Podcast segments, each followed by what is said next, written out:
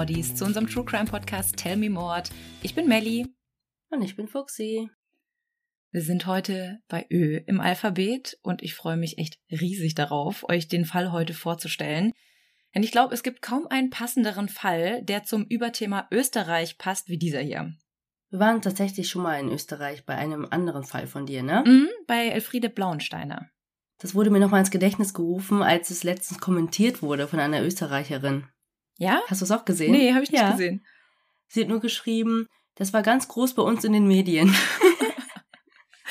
Also, liebe Hörerin, ähm, wenn der Blauensteiner Fall für dich schon groß in den Medien war, dann warte mal auf diesen hier, weil ich glaube, das ist tatsächlich der spektakulärste und unfassbarste Fall, der sich in Österreich je abgespielt hat. Da bin ich mal gespannt. Ich muss zugeben, ich habe von dem gehört, dass es den gibt, aber ich kenne den gar nicht. Mhm. Einige Mordis werden sich denken, wie kann sie den Fall nicht kennen? Aber glaubt mir, es gibt so viele auf der Welt, man kann nicht alle kennen. Nee, natürlich nicht. Aber das ist tatsächlich einer der Fälle, der mich damals so richtig True Crime addicted gemacht hat. Da waren einige Fälle dabei, ja, aber als ich von dem gehört habe, dachte ich, das kann nicht wahr sein. Es kann nicht sein. Der Fall hat nämlich nicht nur in Österreich Schlagzeilen gemacht, sondern er ging wirklich um die ganze Welt. Und sogar in den USA wurde er bekannt. Und es gibt später auch einen USA-Bezug. Ich will jetzt auch nicht zu viel verraten, aber es ist schon sehr, sehr spannend.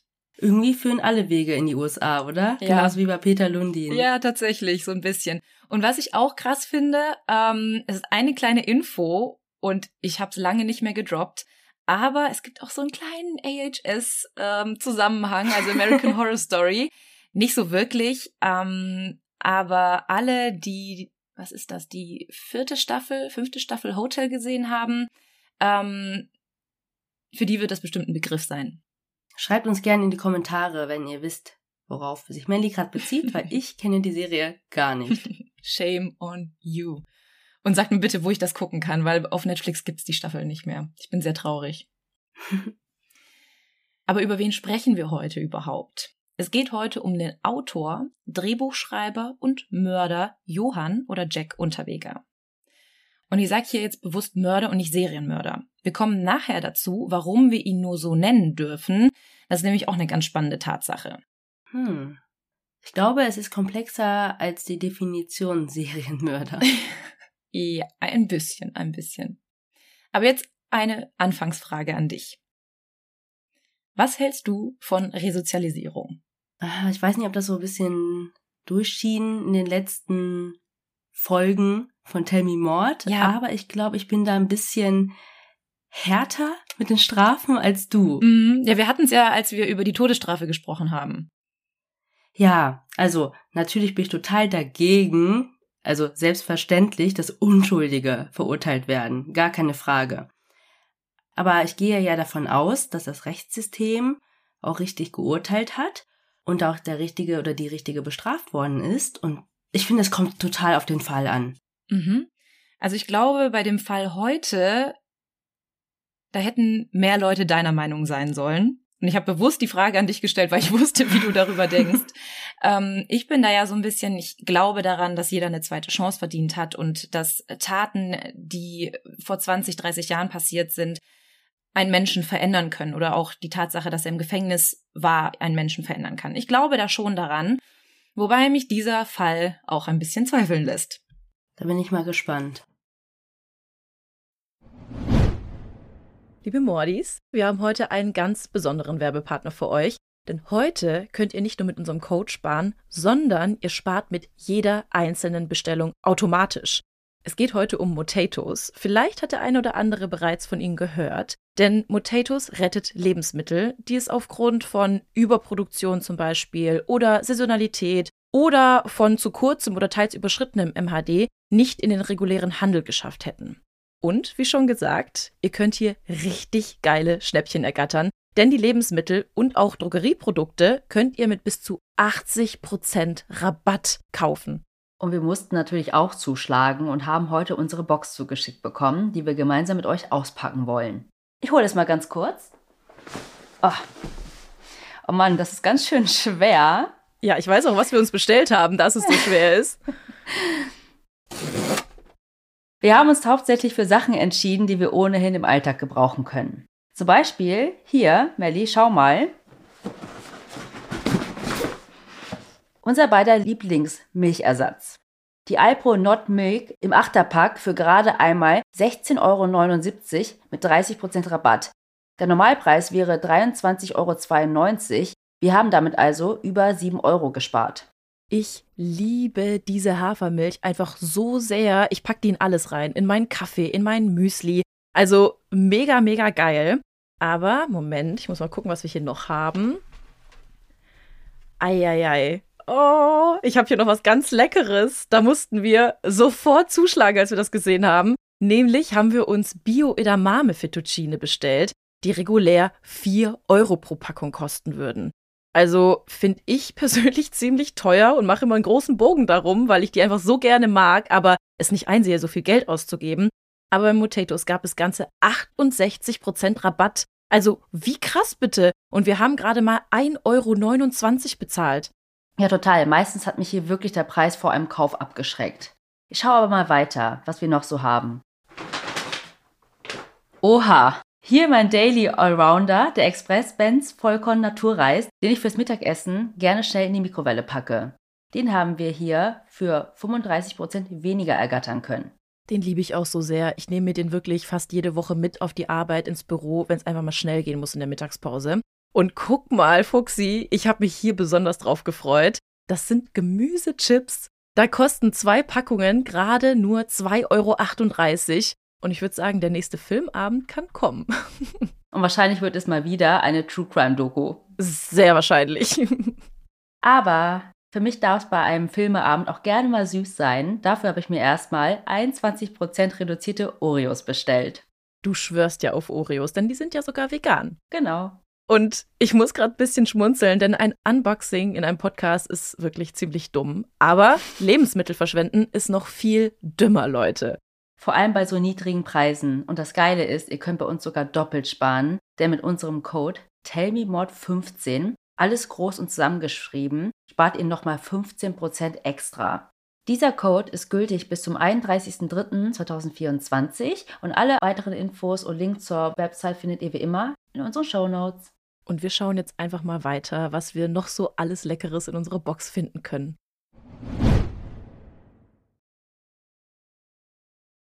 In der Nacht vom 11. auf den 12. Dezember 1974 ist die 18-jährige Margret Schäfer auf dem Weg von ihrer Kegelclub-Weihnachtsfeier nach Hause.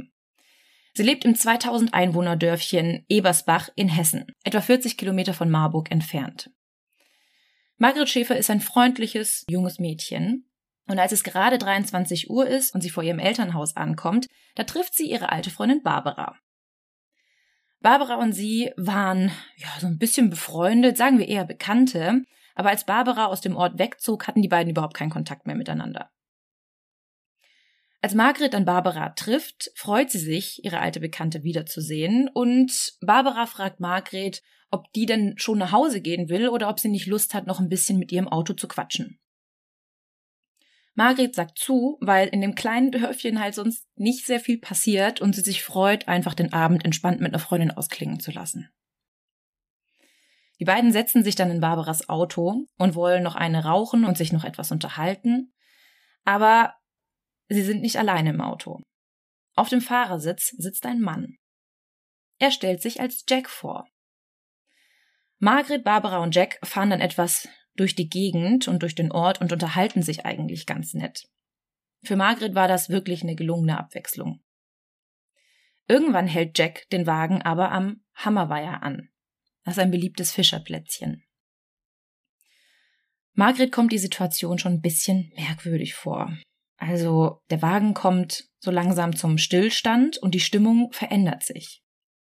Dann dreht Jack sich plötzlich um greift mit der einen Hand an ihre Brust und hält mit der anderen Hand ihre Schulter fest. Margret versucht sich zu wehren und schreit, aber am Hammerweiher kann sie niemand hören. Jack fesselt ihre Hände an ihren Rücken und benutzt dafür Barbaras Mantel. Als sich Margret nicht mehr bewegen kann, durchsucht er ihre Taschen, zieht ein paar Scheine aus ihrer Jacke hervor und fragt, ob sie noch mehr zu Hause hat.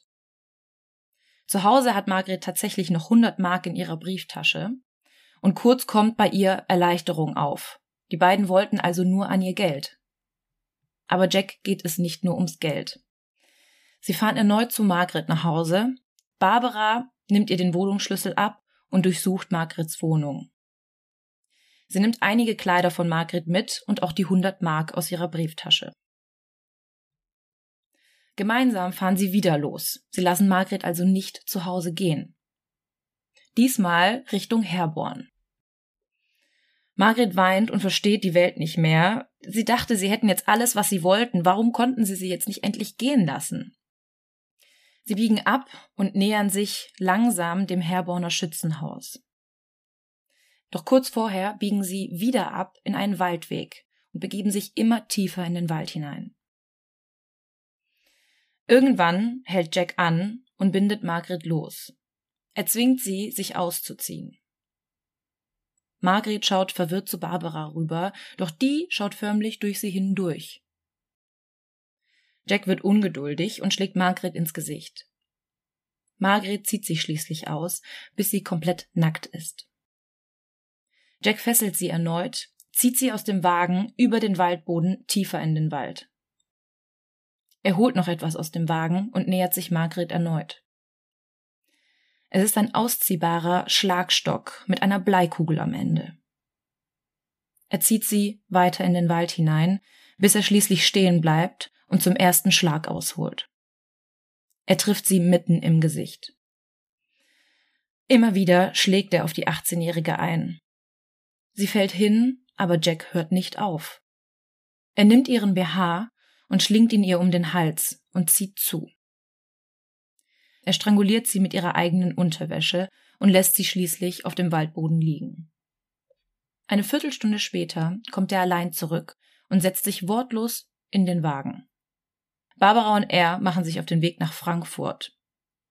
Auf der Fahrt wirft Barbara dann den Totschläger an der die Haare von Margaret kleben, aus dem Fenster.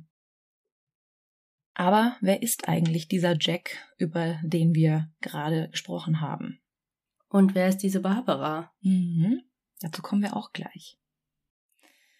Johannes oder Jack Unterweger wurde am 16. August 1950 als unehelicher Sohn der Kärntnerin Theresia Unterweger in einem kleinen Ort namens Judenburg geboren. Theresia war ein Mädchen vom Land, das schon sehr früh von zu Hause auszog, um Kellnerin zu werden. Gelegentlich hielt sie sich mit Diebstählen über Wasser.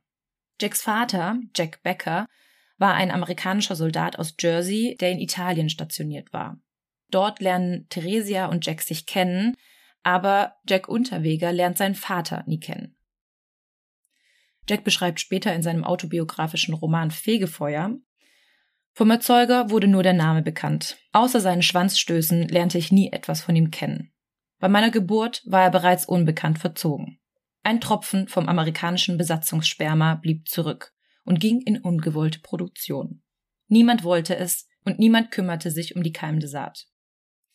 Ich war noch ein schleimiger Batzen im quellenden Leib und bereits Ärgernis. Ein bisschen zu bildlich, wenn du mich fragst. Ja, Jack liebte Übertreibungen. Jack erzählte in diesem autobiografischen Roman auch sehr, sehr viel.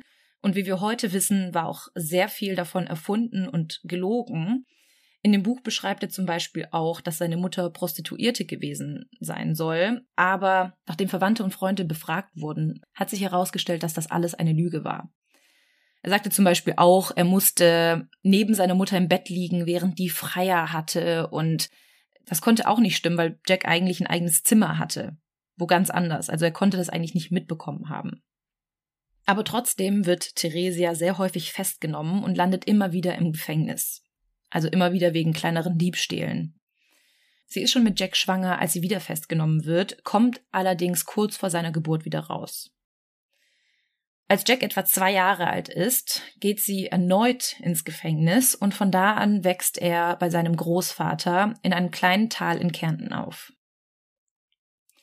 Sein Großvater, Ferdinand Wieser, gilt als sehr rauer Mann.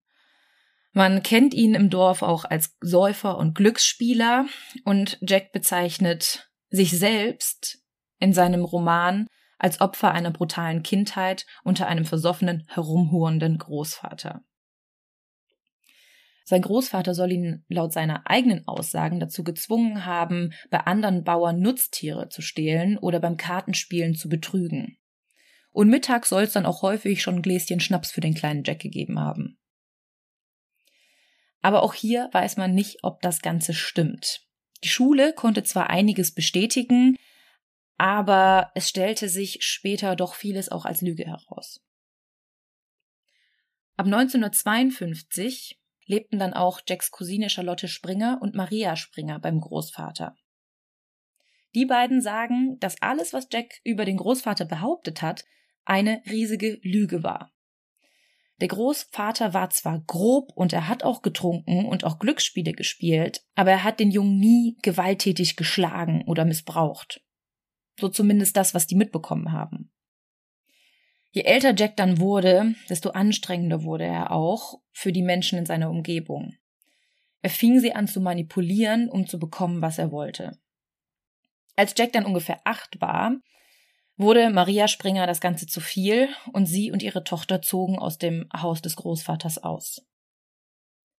Aber nur zwei Monate nach ihrem Auszug schaltete sich dann plötzlich das österreichische Jugendamt ein und holte Jack weg vor dem Großvater. Also vielleicht war da doch was an Jacks Anschuldigungen an den Großvater dran. Also vielleicht hat er ihn tatsächlich geschlagen. Es gibt aber keine genauen Aussagen vom Jugendamt, weshalb sie ihn weggeholt haben. Müsste ja auch irgendwelche Aufzeichnungen, weiß ich, Krankenakte oder sowas geben, ne? Mm, eigentlich schon, aber das wurde nie öffentlich gemacht. Er war aber nicht lange in der Obhut des Jugendamts, sondern kam dann relativ schnell wieder zu seinem Großvater zurück. Aber er hielt dort nicht lange aus.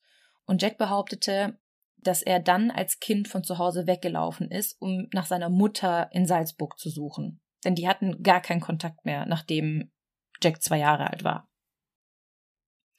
Aber stattdessen fand er wohl seine Tante Anna, die laut seinen Aussagen die einzige gutherzige Person in seiner Kindheit war. Sie soll auch als Sexarbeiterin gearbeitet haben und soll auch von einem Kunden später ermordet worden sein. Jack behauptet, dass er den Tod seiner Tante nie verkraftet hatte und dass daher vielleicht auch seine ganzen Aggressionen herkamen. Aber als dann Jahre später seine Mutter interviewt wird, sagt sie, dass sie nie eine Schwester namens Anna gehabt hat. Das ist ja super weird. Ja, also er behauptet wirklich ganz, ganz viel, vor allem aus seiner Kindheit, wie schrecklich sie war und wie viel er durchgemacht hat, einfach um seine Taten so ein bisschen zu relativieren. Mhm. Sozusagen, ich war ein böser Mensch, ja, aber mir wurde auch ganz Schlimmes angetan. Sich so ein bisschen in diese Opferrolle drängen. Hm. Ja, alleine mit der Story, dass er seinen Vater nie kennengelernt hat, seine Mutter eine Hure war, er daneben liegen musste. Ja, es wurde viel überdramatisiert in dem Roman. Nach 1958 verliert sich dann seine Spur für ein paar Jahre.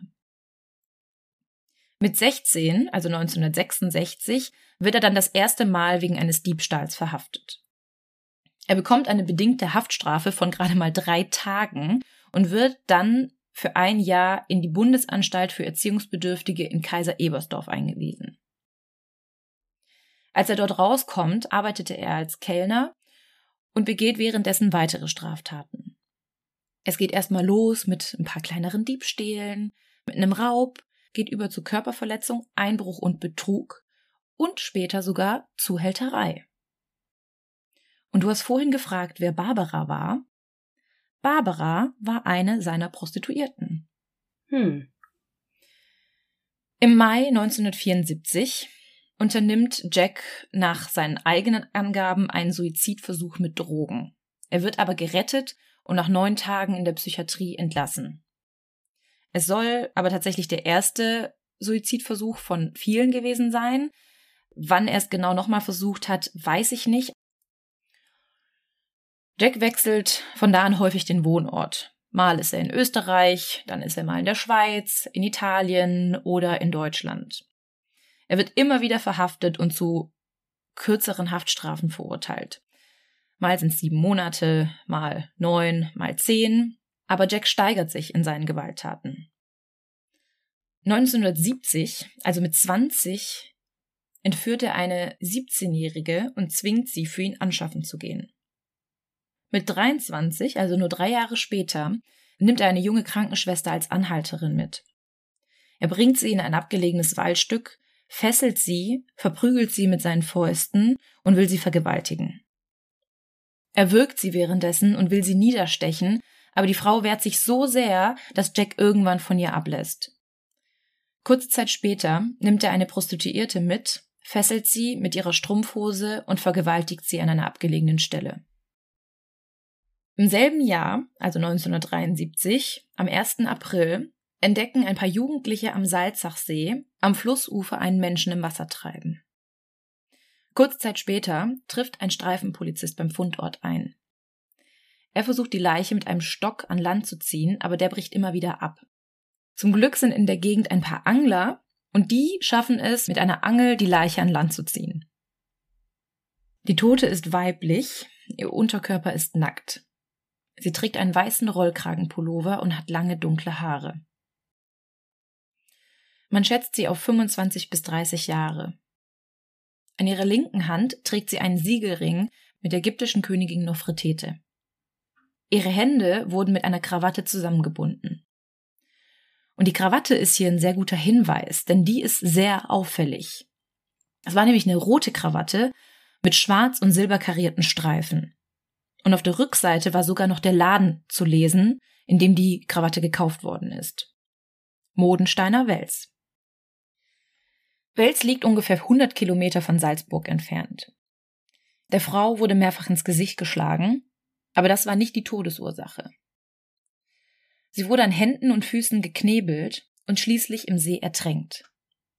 Außerdem hatte die Frau wohl kurz vorher Geschlechtsverkehr und scheinbar auch einvernehmlich, weil es keine Verletzungsspuren gab. Aufgrund der Zahnfüllungen konnte man herausfinden, dass es sich um eine Jugoslawin gehandelt haben musste. Und tatsächlich erscheint am nächsten Tag ein jugoslawischer Gastarbeiter namens Marto Horvath auf der Polizeiwache und meldet seine 23-jährige Frau Marica Horvath als vermisst. Marica fuhr noch am Abend mit dem Bus in die Stadt und kam nicht mehr nach Hause. Die Ermittler verglichen die Fotos mit der Leiche im See und es war tatsächlich die verschwundene Marza. Trotzdem stehen die Ermittler vor dem Nichts. Sie hofften, dass sie durch die Krawatte auf einen Hinweis stoßen, der zum Täter führt. Sie gehen also zu dem Geschäft und befragen die Verkäuferinnen, und tatsächlich erinnert sich eine von ihnen an einen jungen Mann, der etwa zwei Wochen vor dem Mord eine Krawatte bei ihr gekauft hat, die genauso aussah wie die, die gefunden wurde aber die Verkäuferin konnte leider keine genauere Beschreibung von dem Mann abgeben. Es wurden jetzt überall in Salzburg Bilder von der Krawatte aufgehängt, um vielleicht irgendwen zu finden, der sich an diese Krawatte erinnern konnte, weil die wirklich sehr auffällig aussah. Aber es kamen leider keine brauchbaren Hinweise ein. Am 17. Januar 1975 wurden Jack und Barbara in Basel in der Schweiz in einer Bank festgenommen. Kurz vorher hatten die beiden eine Erpressung versucht, die aber nicht ganz geglückt ist. Als er das Lösegeld von seinem Konto abheben wollte, wartete dort die Polizei auf ihn. Er hatte zu diesem Zeitpunkt bereits 16 Vorstrafen. Jack wird dann nicht nur wegen der Erpressung vor Gericht gestellt, sondern auch wegen der vier Angriffe auf Frauen, von denen ich vorhin erzählt habe. Er wird in allen Anklagepunkten für schuldig befunden, weil die Frauen ihn identifizieren können und weil es genügend Beweise gibt, die für ihn als Täter sprechen. Und er wird zu drei Jahren Haft verurteilt. Aber die Ermittler finden nicht nur Zusammenhänge zu diesen vier Angriffen, sondern auch zu der getöteten Margret Schäfer, also zu dem Mord, von dem ich am Anfang gesprochen habe. Barbara wurde ja mit Jack festgenommen und als Barbara dann explizit nach dem Mord an Margret gefragt wird, bricht sie zusammen und legt ein volles Geständnis über den Mord ab. Die österreichischen Behörden treffen dann eine Vereinbarung mit den deutschen Kollegen. Also damit das Verfahren nicht in Deutschland stattfinden musste, haben die mit den deutschen Kollegen gesprochen und sie durften ihn dann auch in Österreich verurteilen. Ein Gutachter sagte vor Gericht über Jack aus, im Triebleben zeigt er eine sexuelle Perversion, mit einer sadistischen Komponente. Es handelt sich um einen gefühlsarmen, aggressiven, explosiven Psychopathen mit narzisstischen Zügen. Also eigentlich so die Paradebeschreibung eines Serienmörders, würde ich mal sagen. Hm. Ein Jahr später, am 1. Juni 1976, wird er dann am Landgericht Salzburg wegen dieses Mordes zu lebenslanger Haft verurteilt und aufgrund der besonderen Gefährlichkeit in der Justizanstalt Stein inhaftiert. Das ist halt eine besonders strenge Justizanstalt. Hochsicherheit, vielleicht. Mhm. Und mal ganz kurz, weil es gleich noch wichtig wird. Lebenslange Haft in Österreich ist so ähnlich wie auch in Deutschland. Also man kann nach frühestens 15 Jahren einen Antrag auf frühzeitige Haftentlassung stellen. Aber auch nur dann, wenn du wirklich ein Vorbildshäftling bist und Psychologen und der Gefängnisdirektor der Meinung sind, dass du auf gar keinen Fall wegen derselben Taten straffällig wirst. Durchschnittlich kommt man in Österreich erst nach 22 Jahren aus der Haft raus. Jack sitzt jetzt also im Gefängnis, aber er sitzt dort nicht nur brav seine Haftstrafe ab, sondern er fängt an, sich weiterzubilden. Er holt seinen Hauptschulabschluss nach, er fängt an, sich mit der österreichischen Literaturszene auseinanderzusetzen und er hält engen Kontakt zu Menschen, die sich für die Resozialisierung einsetzen. Österreich ist nämlich in den 1980er Jahren auf der Suche nach neuen Wegen, Straftäter zu rehabilitieren. Und bald wird Jack als ein Musterhäftling gesehen. In der Haft fängt er dann auch an zu schreiben und den Anstoß dazu gab die Journalistin Sonja Eisenstein. Sonja hatte über einen Freund von Jack erfahren und mit ihm eine Brieffreundschaft begonnen. Sie war erstaunt davon, wie schuldbewusst und reumütig Jack war. Er hat zugegeben, Margaret Schäfer ermordet zu haben, und er sagt, dass er über Suizid nachdenken würde, weil ihn die Schuldgefühle so quälen. Ich wollte gerade fragen, ob sie generell mit ihm Kontakt hatte oder ob sie wusste, dass er das gemacht hat und das wieder so eine Art von Faszination ausgelöst hat. Darüber hatten wir ja in der einen Folge gesprochen. Ja, mit Peter Lundin. Mhm. Ja, ich glaube tatsächlich, dass es sich hier um genau dasselbe handelt, um diese Faszination an einem Mörder an der dunklen Seite von dieser Person. Und gleichzeitig war er aber so reumütig und hat Schuldgefühle gehabt und wollte sich umbringen und weißt du, so dieses, schon wieder dieses Opferlamm, Hm. als dass er sich dargestellt hat. Jack schickt ihr dann auch selbstgeschriebene Gedichte und Sonja ist total begeistert. Sie sagt, das ist ein verstecktes Talent und Jack soll mehr aus seinem Talent machen. Er soll das professionell tun. Aber es stellt sich später heraus, dass dieses Gedicht tatsächlich ja, eine Art Kopie ist. Also er hat nur ein paar Wörter verstellt und den Titel geändert, aber im Grunde war es ein relativ bekanntes Gedicht von Hermann Hesse. Also man hätte auch wissen können, ähm, dass es nicht von Jack geschrieben wurde. Und er hat sich im Gefängnis damit auseinandergesetzt. So ist es. Aber sie glaubt, dass er extremes Potenzial hat zum Schriftsteller. Sie bezahlt ihm sogar die Weiterbildung im Gefängnis und er macht dann dort seinen Mittelschulabschluss. Das ist dann bis zur achten Klasse, ist wie der Hauptschulabschluss. Er lernt sehr viel, er ist sehr fleißig und 1978 schloss er dann tatsächlich die Mittelschule ab. Danach machte er mehrere Fernkurse im kreativen Schreiben. Und Sonja zahlte das Ganze. Danach ging seine Karriere im Gefängnis erst so richtig los. Im Gefängnis schrieb er dann an seinem Gedichtband Tobendes Ich und der Direktor des Gefängnisses erlaubt ihm sogar, das vor den Häftlingen vorzustellen. Lesezirkel. Ja. Aber ich muss sagen, das habe ich vorhin schon gedacht, das sind echt gute Titel, die er auswählt. Ja, oder? Tobendes Ich, Fegefeuer. Ja, das stimmt. Er hatte auf jeden Fall auch so einen Hang zum Dramatischen, Genau. kreativen. zum Dramatischen, ja. Nach diesem Gedichtband folgte dann dieser autobiografische Roman Fegefeuer oder Die Reise ins Zuchthaus. Ich dachte immer, das wären zwei verschiedene Titel, aber das gehört zusammen. Danach folgten dann der Roman Kerker, 99 Stunden und zahlreiche weitere Erzählungen.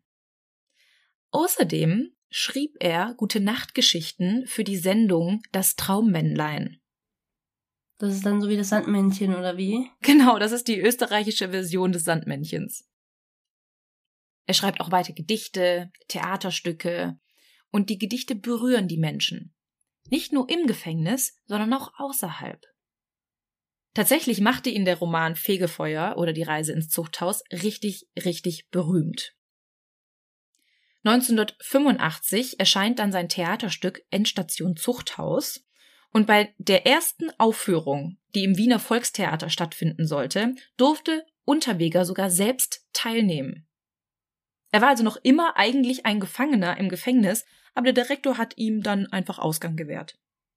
Hat er dafür Geld bekommen? Ich meine schon. Ja, was hört sich an wie so eine richtig steile Karriere, Ja. von der so viele Menschen träumen. Also ich weiß tatsächlich nicht, wie das ist, wenn du im Gefängnis davon profitierst, aber als er rauskommt, hat er auf jeden Fall sehr viel Geld. Deswegen denke ich, dass er auch schon im Gefängnis sehr viel Geld damit verdient hat. Hm. Ja, aber es gibt ja ein paar Fälle in den USA, da gibt es Urteile, dass die Täter, die im Gefängnis sitzen, sich durch ihre Geschichte nicht bereichern können. Ja, genau. Aber das hat Jack ja nicht gemacht. Hm. Er hat ja nicht mit der Tat an sich Geld verdient, sondern er hat ja selber Romane geschrieben, die nichts mit den Taten zu tun Mhm. hatten, sondern autobiografisch. Es ging um sein Leben. Ja, aber Reise ins Zuchthaus, das ist ja so sein Weg dorthin, oder? Ja, du hast recht. Das ist im Grunde schon über sein Leben und beschreibt ja auch ähm, den Weg, wie er dahin gegangen ist. Aber der Roman hört tatsächlich mit dem Mord auf. Also da passiert dann nichts, wo dann irgendwie der Mord noch ausgeschlachtet wird, sondern es wird sein Leben bis zu diesem Mord beschrieben. Hm, okay. Und diese Aufführung wurde natürlich dann auch im Fernsehen übertragen, im Radio hat man darüber gesprochen und immer mehr Prominente und Politiker und Politikerinnen besuchten ihn dann auch im Gefängnis, um mit ihm zu sprechen. Aber sogar im Ausland wird er bekannt. In den USA bekommt er den Namen Jack the Writer, in Anlehnung an Jack the Ripper. Und dort wird er auch so als Paradebeispiel eines resozialisierten Häftlings gefeiert. Und immer mehr Intellektuelle, Künstler und Künstlerinnen, sogar der Gefängnisleiter setzen sich für Jacks Freilassung ein. Kaum einer glaubt, dass von Jack noch irgendeine Gefahr ausgeht. Und vielleicht kann man das auch ein bisschen besser verstehen, wenn man weiß, wie Jack aussieht. Ich werde auch Fotos von ihm hochladen. Aber er sieht wirklich sehr, sehr zart aus, sehr verletzlich, eher wie ein kleiner Junge und nicht wie ein Mörder, nicht wie ein Frauenmörder. Er hat so kleine, runde Augen, so blond-graues Haar und ist irgendwie, ich glaube, nicht mal 1,70 groß und wirkt dann einfach überhaupt nicht bedrohlich. Und dann stellt er sich ja auch noch als dieses Opferlamm da und ihm geht so schlecht und es tut ihm so leid und alles, was ihm passiert ist, lag nur an seiner schlimmen Kindheit und die Menschen haben ihm geglaubt. Der Leiter der Justizvollzugsanstalt, Stein, glaubt auch felsenfest an seine Rehabilitation. Er sagt in einem Brief an den URF, der heutige Mensch Unterweger ist von seiner künstlerischen Arbeit geradezu besessen und voll auf diese orientiert. Für kriminelle Aktivitäten scheint kein Raum vorhanden, und ich persönlich bin sicher, dass er sich in Freiheit voll bewähren würde. Und diverse andere Künstler sprechen sich für ihn aus. Die Literaturnobelpreisträgerin Elfriede Jelinek sagt 1991, die Klarheit, mit der Jack Unterweger die Ursachen für seine Kindheit mit großer literarischer Qualität beschrieben hat, hat großen Eindruck auf mich gemacht.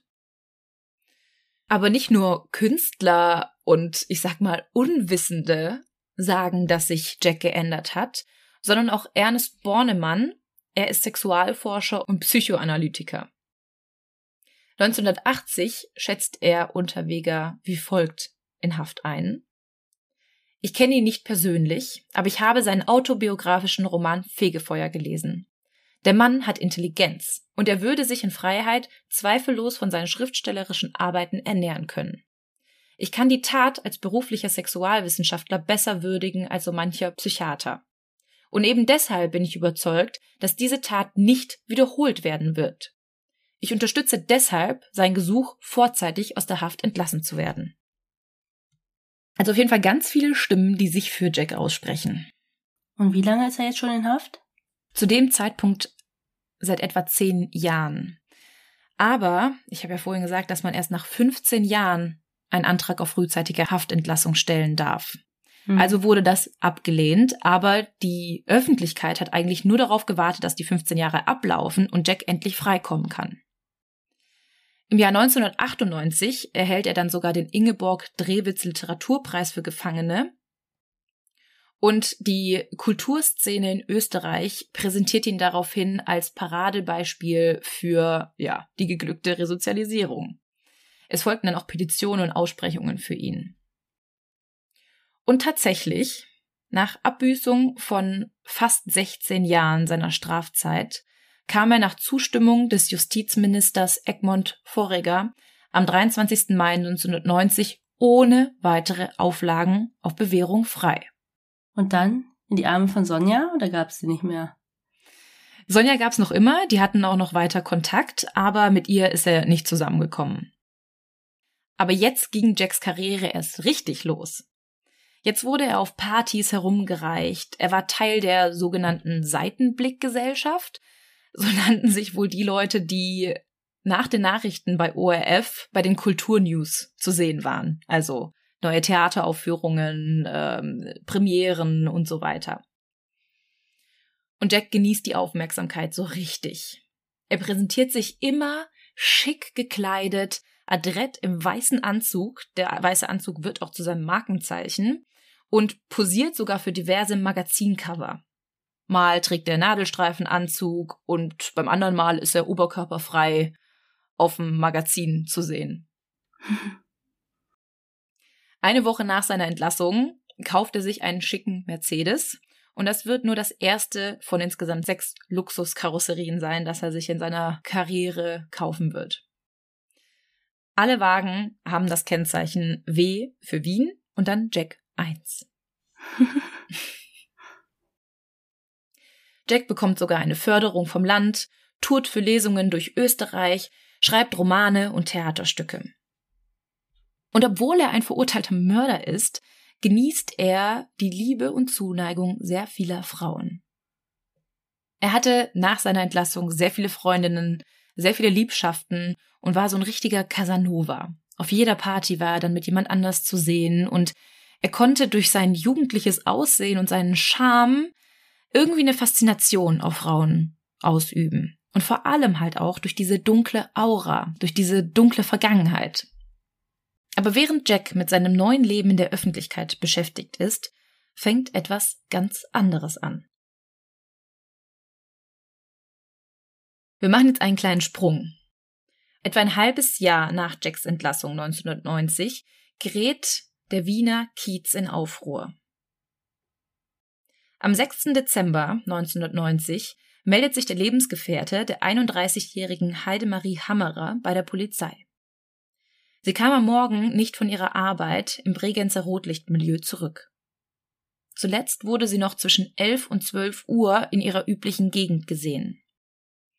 Es wird eine Vermisstenanzeige aufgenommen, ihr Auto wird durchsucht, das noch immer am Bregenzer Hauptbahnhof steht, und der Fall geht auch direkt durch die Medien.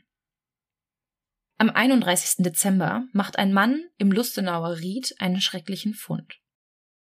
Sein belgischer Schäferhund wittert etwas in einem Waldstück, und als er ihn einholt, findet der Mann die Leiche einer Frau.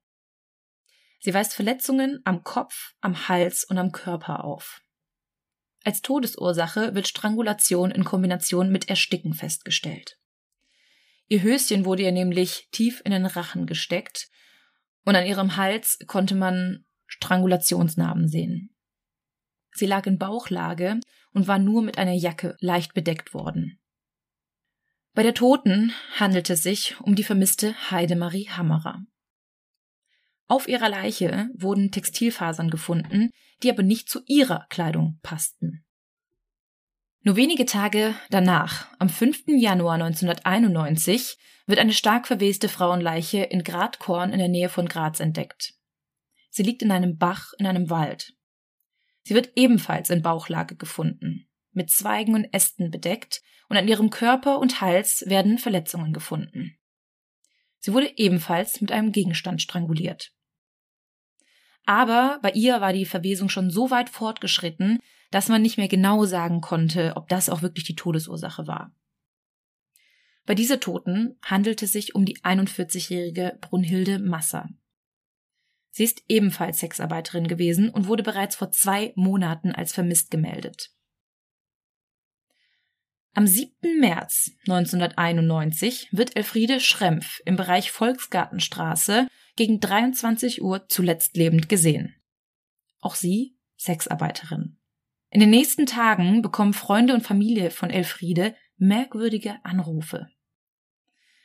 Also Anrufe, die offensichtlich etwas mit ihrem Verschwinden oder ihrem Mord zu tun haben.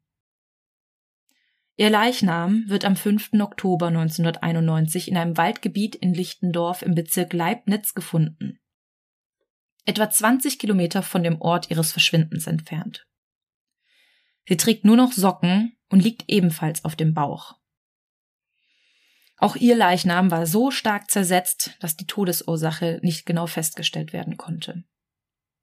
Am 4. August 1991 wird die Leiche der 23-jährigen Silvia Zagler in einem Waldgebiet in Wien gefunden. Zuletzt wurde sie am 8. April gegen 22 Uhr bei einem Wiener Straßenstrich gesehen. Ihre Leiche liegt auch auf dem Bauch, ist nackt und mit Gräsern bedeckt. Auch bei ihr kann die Todesursache nicht mehr genau festgestellt werden. Und wenn es jetzt so weitergeht, da musst du uns auf jeden Fall aufklären, warum man das nicht Serienmord nennt. Mhm.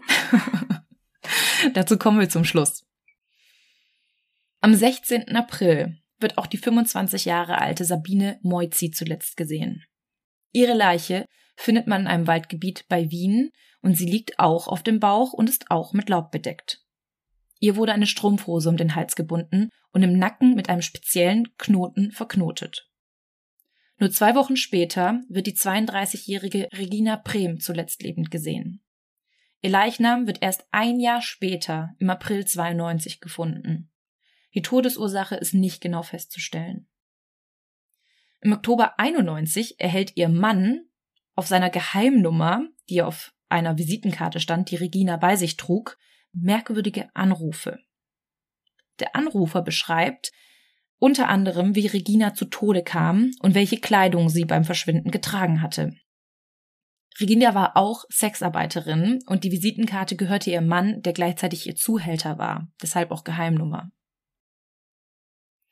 Anfang Mai 1991 wird die 25 Jahre alte Karin Eroglu zuletzt lebend gesehen. Ihre Leiche wird am 23. Mai in einem Waldstück bei Gablitz in der Nähe von Wien von einer Spaziergängerin gefunden. Auch sie nackt in Bauchlage und um ihren Hals liegt ihr Body gebunden, den sie am Tag ihres Verschwindens getragen hatte.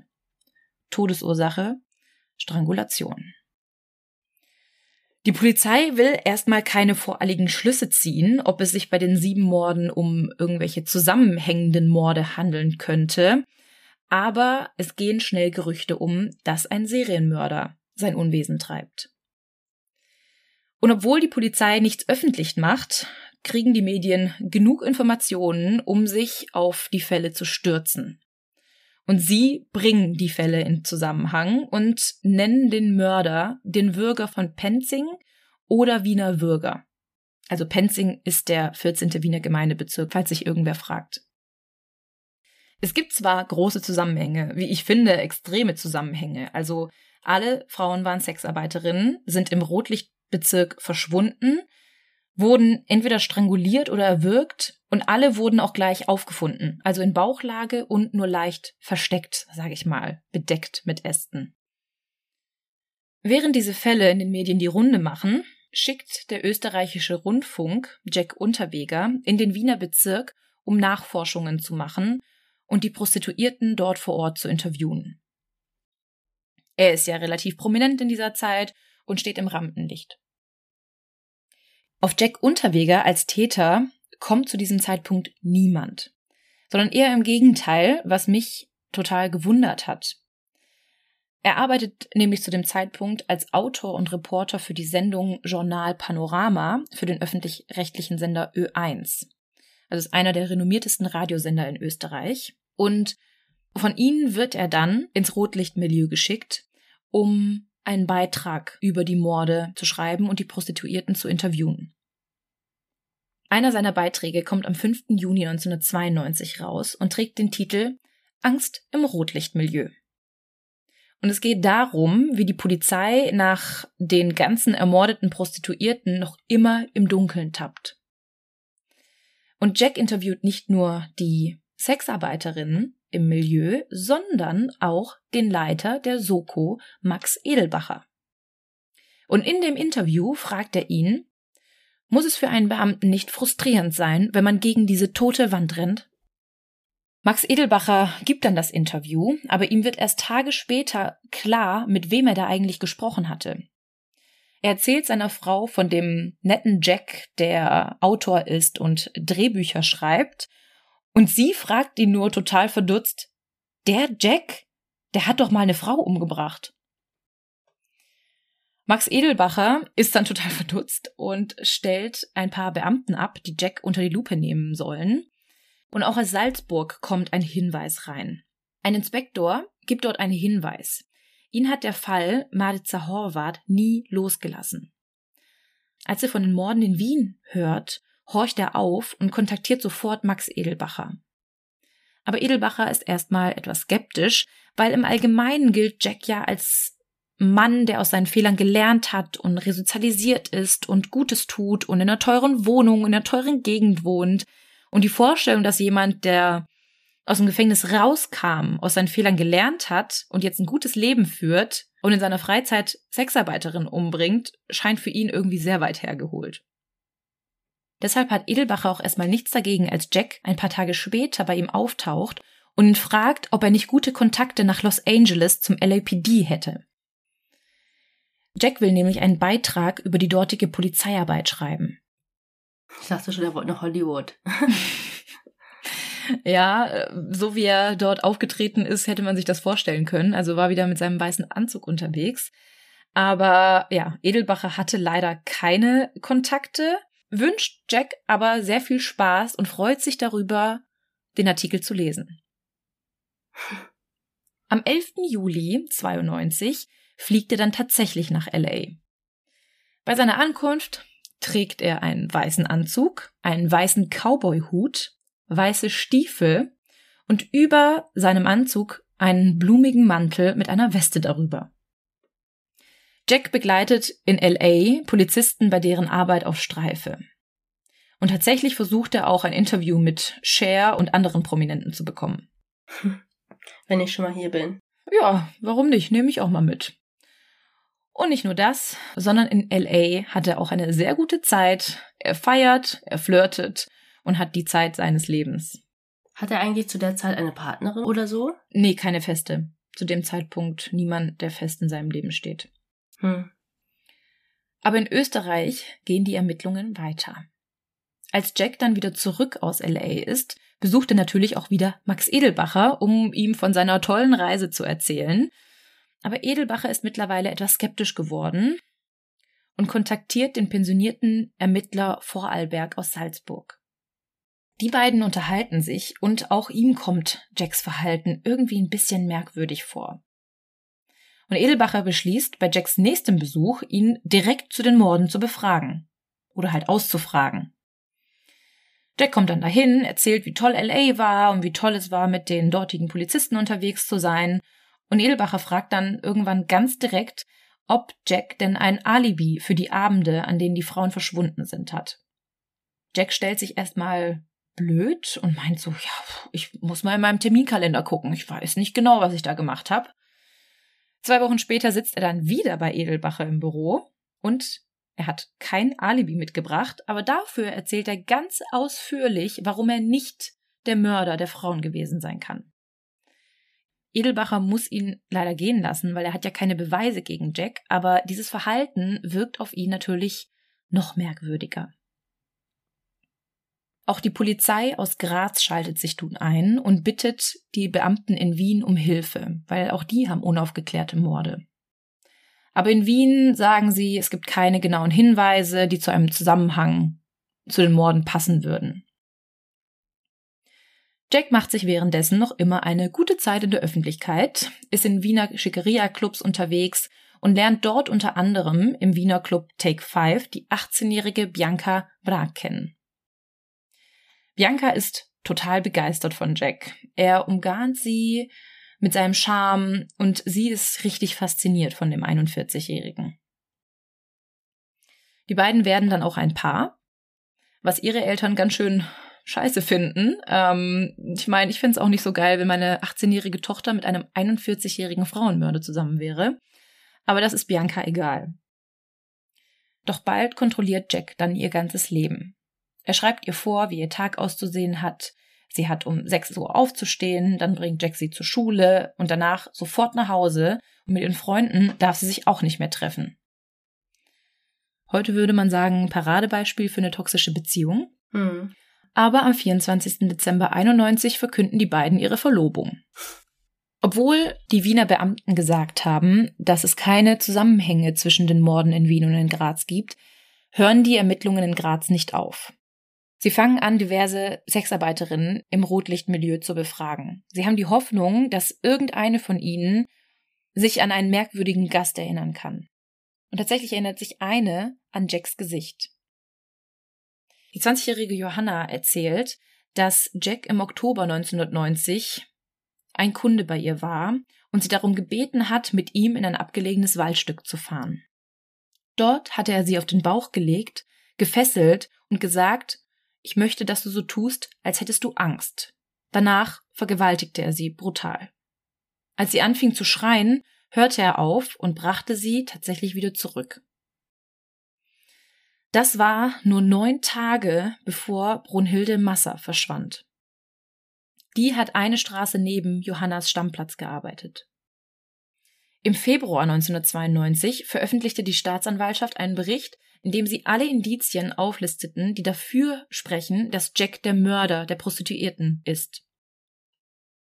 Für einen Haftbefehl reicht das Ganze aber nicht. Der Innenminister gründet eine Sonderkommission, die ihn noch genauer unter die Lupe nehmen soll. Schließlich beantragt ein Grazer Staatsanwalt am 13. Februar trotzdem einen Haftbefehl gegen Jack. Er kann einfach nicht mehr länger darauf warten und will Jack endlich fassen, bevor er noch Schlimmeres verursacht. Aber Jack hat sehr gute Kontakte, auch zu diversen Beamten, und weiß schon frühzeitig, dass ein Haftbefehl gegen ihn ausgestellt wird.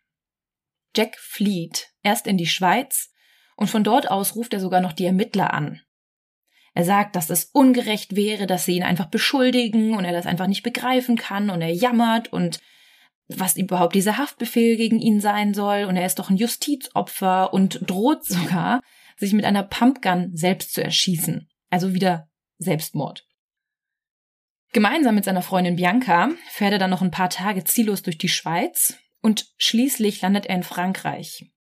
Von dort aus nimmt er einen Flieger nach Miami. Die beiden checken sogar mit ihren richtigen Pässen ein und zahlen sogar mit ihren echten Kreditkarten. Also heute gehört das, glaube ich, zum Einmaleins eines Flüchtigen, dass mhm. man das nicht macht, aber gut. Als die beiden in Miami ankommen, versucht Bianca ihr Glück als Gogo-Tänzerin, während Jack tatsächlich telefonisch weiter Interviews gibt, auch in Österreich und der Schweiz. Und dann kommt plötzlich ein Angebot, das Jack nicht ausschlagen kann. Eine befreundete Journalistin bietet ihm 10.000 Dollar für ein Interview mit ihm an. Und sie will ihm sogar einen Vorschuss überweisen. Jack freut sich total, denn sein großer Traum ist es, einen Ford Mustang zu haben und von diesem Vorschuss will er sich genau diesen leisten. Er übermittelt dann die Adresse einer Wechselstube in Miami und sagt ihr, dass sie das Geld dorthin überweisen soll. Hm. Aber womit Jack nicht gerechnet hat, ist, dass der Verleger der Zeitschrift die Adresse an die österreichischen Ermittler weitergegeben hat. Die hatten Jack bisher in Frankreich vermutet. Also konnte das wohl nicht nachvollzogen werden, dass sie woanders eingecheckt haben. Die österreichischen Ermittler schalten dann auch Interpol ein, aber die sagen, dass sie so kurzfristig nicht einschreiten können und das halt nicht garantieren können, ihn festzunehmen, woraufhin die Österreicher dann die Ermittler in Miami für unbürokratische Hilfe oder Unterstützung anfragen. Und Miami sagt dem tatsächlich zu. Und am 27. Februar 1993 gegen 18.30 Uhr können vier US-Marshals Jack Unterweger vor einem Hotel in Downtown festnehmen. Die österreichischen Beamten haben jetzt 90 Tage Zeit, um konkrete Beweise gegen Jack zu sammeln, weil so ist das gesetzlich geregelt. Länger können die Beamten in Miami ihn nicht festhalten. Aber Jack hat selbst großes Interesse, so schnell wie möglich an Österreich ausgeliefert zu werden. Kannst du dir vorstellen, wieso? Weil er dort ein Star ist. Nein, aber du erinnerst dich doch noch an die Zeit, als Jack in Los Angeles war und mit dem LAPD unterwegs war. Ja. Wie sich herausstellt, sind in der Zeit, in der Jack dort zu Besuch war, ebenfalls drei Sexarbeiterinnen ums Leben gekommen. Shannon Exley, Renee Rodriguez und Sherry Ann Long. Hm. Ja, und er wusste wahrscheinlich auch, dass es in den USA, sollte es dort zum Prozess kommen, viel härtere Strafen gibt. Exakt. Dort droht ihm nämlich die Todesstrafe. Ermittler aus LA reisen dann nach Miami, um Jack zu befragen. Und es gibt Hinweise, also wirklich starke Hinweise, dass Jack auch der Mörder ist. Aber irgendwie hat Jack ziemlich viel Glück ich weiß zwar nicht wieso, aber der Staatsanwalt in LA klagt ihn nicht an. Er wird nach Österreich ausgeliefert. Da warten aber dann neue Ermittlungen auf ihn und wir hatten es schon öfter in unserem Podcast, aber Jack hat Tagebuch geschrieben. Und diese Tagebücher hat er in seiner Wohnung zurückgelassen. In diesen Tagebüchern konnte man herausfinden, dass Jack zwischen dem 14. und 16. September 1990 in Prag war. Und auch hier konnte ein Opfer gefunden werden. Am Morgen des 15. Septembers verschwindet die 30-jährige Blanka Botschkova. Sie war verheiratet und arbeitete in einer Metzgerei. Sie wurde am 15. September noch kurz vor Mitternacht gesehen und am nächsten Tag wird ihre Leiche in einem Waldstück 30 Kilometer aus Prag entfernt gefunden.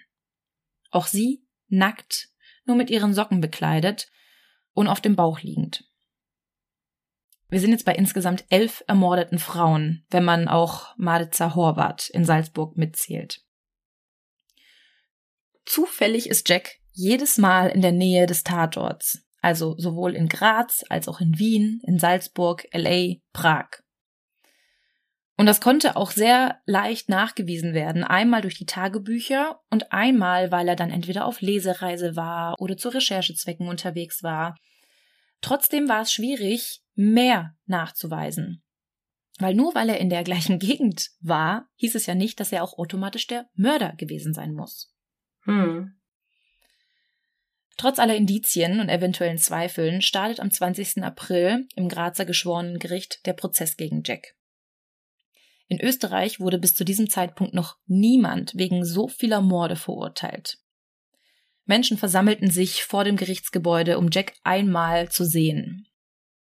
Um 9.07 Uhr beginnt der Prozess und als Jack den Saal betritt, lächelt er über beide Ohren.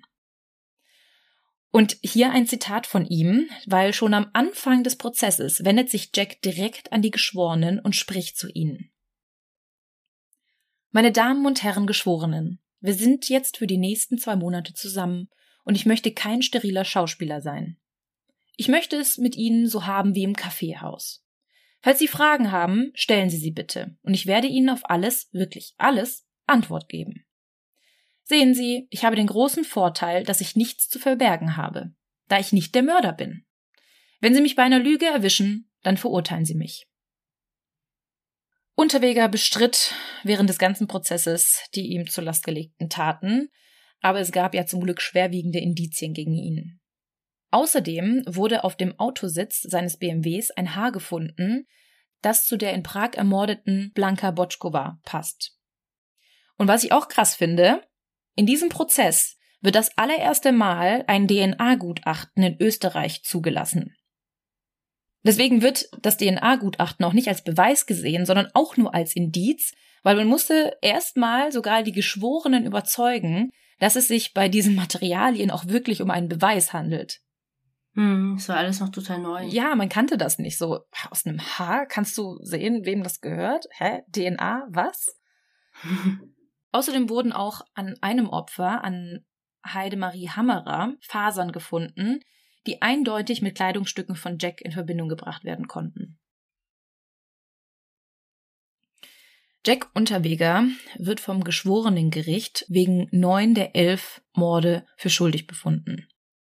Nur bei Elfriede Schrempf aus Graz und Regina Brehm aus Wien war die Verwesung schon so weit fortgeschritten, dass man nicht mehr genau die Todesursache sagen konnte und man konnte es dann auch nicht wirklich mit Jack in Verbindung bringen. Jack wird zu lebenslanger Haft verurteilt. Diesmal ohne die Möglichkeit einer Strafaussetzung zur Bewährung. Er will aber in Berufung gehen, nur dazu kommt es nie. In der Nacht nach dem Urteil stirbt er in der Justizanstalt Graz durch Suizid mittels Erhängen. Er verwendet dabei den gleichen Spezialknoten, der auch bei den Morden der Sexarbeiterin verwendet wurde. Hm. Eigentlich sollten die Beamten ihn alle 30 Minuten überwachen, also dass man halt aufpasst, dass er sich nichts antut. Gerüchte gehen um, dass sie ihn vielleicht haben einfach sterben lassen, weil er ja schon mehrfach versucht hat, sich das Leben zu nehmen, entweder um bessere Haftbedingungen zu bekommen oder ja, einfach um ein bisschen Drama zu machen. Und es kann gut sein, dass die Polizisten ihm einfach zugesehen haben. Aber das ist natürlich auch nur Spekulation. Und jetzt ganz kurz, warum wir ihn nicht Serienmörder nennen dürfen. Weil er wurde ja theoretisch verurteilt, aber er wollte ja in Berufung gehen. Und wenn er in Berufung geht, ist das Urteil quasi noch ausstehend. Es steht nicht fest. Und da er sich halt umgebracht hat, bevor er rechtskräftig verurteilt wurde zu seiner Haftstrafe, kann man ihn theoretisch nicht Serienmörder nennen, sondern nur Mörder der Margret Schäfer. Also hat er den Antrag quasi gestellt und es kam noch nicht zum Berufungsverfahren. Genau. Hm. Ja. Das war's. Mega interessanter Fall. Also ich weiß gar nicht, wie der mir irgendwie entgehen konnte. Ich höre ja so viele andere Podcasts auch, auch schon bevor wir einen eigenen hatten. Aber ja, wie gesagt, es gibt so, so, so viele. Und mein Hauptfokus lag schon immer in den USA. Aber trotzdem super spannend und auch wieder total interessant zu sehen, wie man dann doch so easy nach Deutschland, nach Frankreich, in die Schweiz fahren kann und in dem Fall sogar in die USA. Mhm. Und da mhm. wird ja auch gar nicht irgendwie zusammengearbeitet. Hey, könnte dieser Fall mit dem zusammenhängen oder so. Ne? Ja, und man muss halt überlegen, es war auch eine andere Zeit. Es war sowieso alles viel langsamer, ohne Mobiltelefone. Alles hat einfach ewig gedauert. Stell dir vor, wie lange ein Fax gedauert hat. Und ganz kurz noch ein Einwurf, weil ich es am Anfang der Folge gesagt habe, also American Horror Story, die Ah, ja. Und zwar dreht es sich ja in dieser Hotelstaffel um das Cecil Hotel. Um dieses Mhm. Hotel drehen sich ja wirklich so viele Mythen und eigentlich müssen wir darüber auch eine Folge machen. Gut, dass ich die nächste C-Folge wieder habe, weil ich will den unbedingt behandeln. In diesem Hotel sind so viele Dinge passiert. Und tatsächlich ist Jack Unterweger bei seiner ersten Reise nach LA, also wo er dem LAPD quasi zugeschaut hat bei der Arbeit, in genau diesem Hotel untergekommen. Also er hat dort Krass. übernachtet. Und ich meine auch, mich zu erinnern, das ist schon wirklich Jahre her, seitdem ich die Staffel gesehen habe, aber dass auch er in der Staffel eine kleine Rolle spielt. Dort werden ja immer wieder so berühmte Serienmörder oder Mythen oder so aufgegriffen.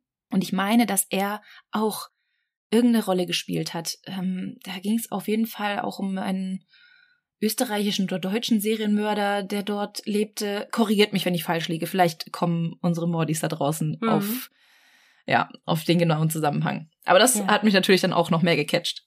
Ja, ihr seid ja schon super hilfreich gewesen, auch bei den anderen Rätseln, die wir Sweeney. hatten. Sweeney.